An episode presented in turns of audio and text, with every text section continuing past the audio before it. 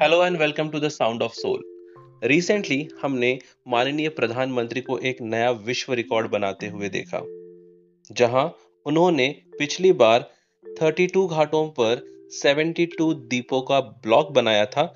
इस बार उन्होंने 40 घाटों पर 92 दीपों का ब्लॉक बनाया और एक बड़ा सा विश्व कीर्तिमान रिकॉर्ड बना दिया। बट इस कीर्तिमान से फ़ायदा हुआ किसको? क्या हमें कुछ मिला? क्या देश को कुछ मिला? एक्चुअली देश को कुछ नहीं मिला और ना ही हमें कुछ मिला।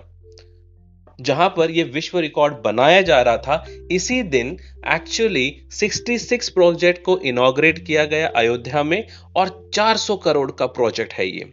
जहाँ पे 66 प्रोजेक्ट लॉन्च हुए 4000 करोड़ प्रोजेक्ट्स में इस टाइम पे लगाया गया। और इसी वक्त कई देशों के राज्यों में, यानी हमारे देश के कई राज्यों में शीतकालीन वर्षा इस तरह से हुई है कि किसानों की मेहनत, कई सालों की उनकी जो मेहनत जो है वो बर्बाद हो गई। पेशेंस खत्म हो चुका है। उनके फ़सल बर्बाद हो चुके हैं। गेहूँ हो या जवार हो या कॉटन हो या कई सब्ज़ियाँ जो उन्होंने लगाई थी, वो सारी की सारी बर्बाद हो चुकी हैं। वैसे आप जानते हैं कि कई किसान अपने जो खेत का इंश्योरेंस भी नहीं करते, फ़सलों का इंश्योरेंस नहीं करते। और अगर इंश्योरेंस होता भी है या उनको मुआवजा मिलता है तो वो एक से तीन लाख रुपए मिलते हैं। और वो रुपए भी कुछ ईएमआई e बेसिस पे आते हैं, ना कि फुल्ली कंप्लीट मनी हम जानते हैं ये देश का हाल किस तरह से है। अगर तीन हज़ार रुपए भी मिलते हैं मंथली तो वो सिर्फ़ तीस रुपए तक आके पहुँच जाते हैं किसान के हाथ में। बहरहाल ये आपको तय करना है कि चार हज़ार करोड़ों का प्रोजेक्ट लगाना ज़्यादा इंपॉर्टेंट था या कई देशों में घूम के या कई राज्यों में घूम के शीतकालीन वर्षा का इम्पैक्ट जानना ज़रूरी था। क्या ये पैसा किसानों के आँसू पोछने के लिए लगाए जा सकते थे? क्या ये उन किसानों की मदद कर सकते थे जिनके घर परिवार बर्बाद हो चुके हैं? क्या ये पैसा उन लोगों पे लगाया जा सकता था जिन्होंने आत्महत्या कर दी? बस इसीलिए कि उनकी मेहनत पूरी मिट्टी में मिल गई। क्या ये चार हज़ार करोड़ इस पंद्रह लाख दिया जलाने के टाइम पे ज़रूरी थे? या इस वक्त ज़्यादा ज़रूरी था हमारे देशवासियों के किसानों के लिए? एक टाइम ऐसा था कि जहाँ कहा गया था यह नारा कि जय जवान, जय किसान। लेकिन मुझे आज ये लगता है कि अमर रहे जवान और मरता रहे किसान यही है हमारे भारत की शान। कुछ इस तरह से आज मुझे इस तरह लगता है।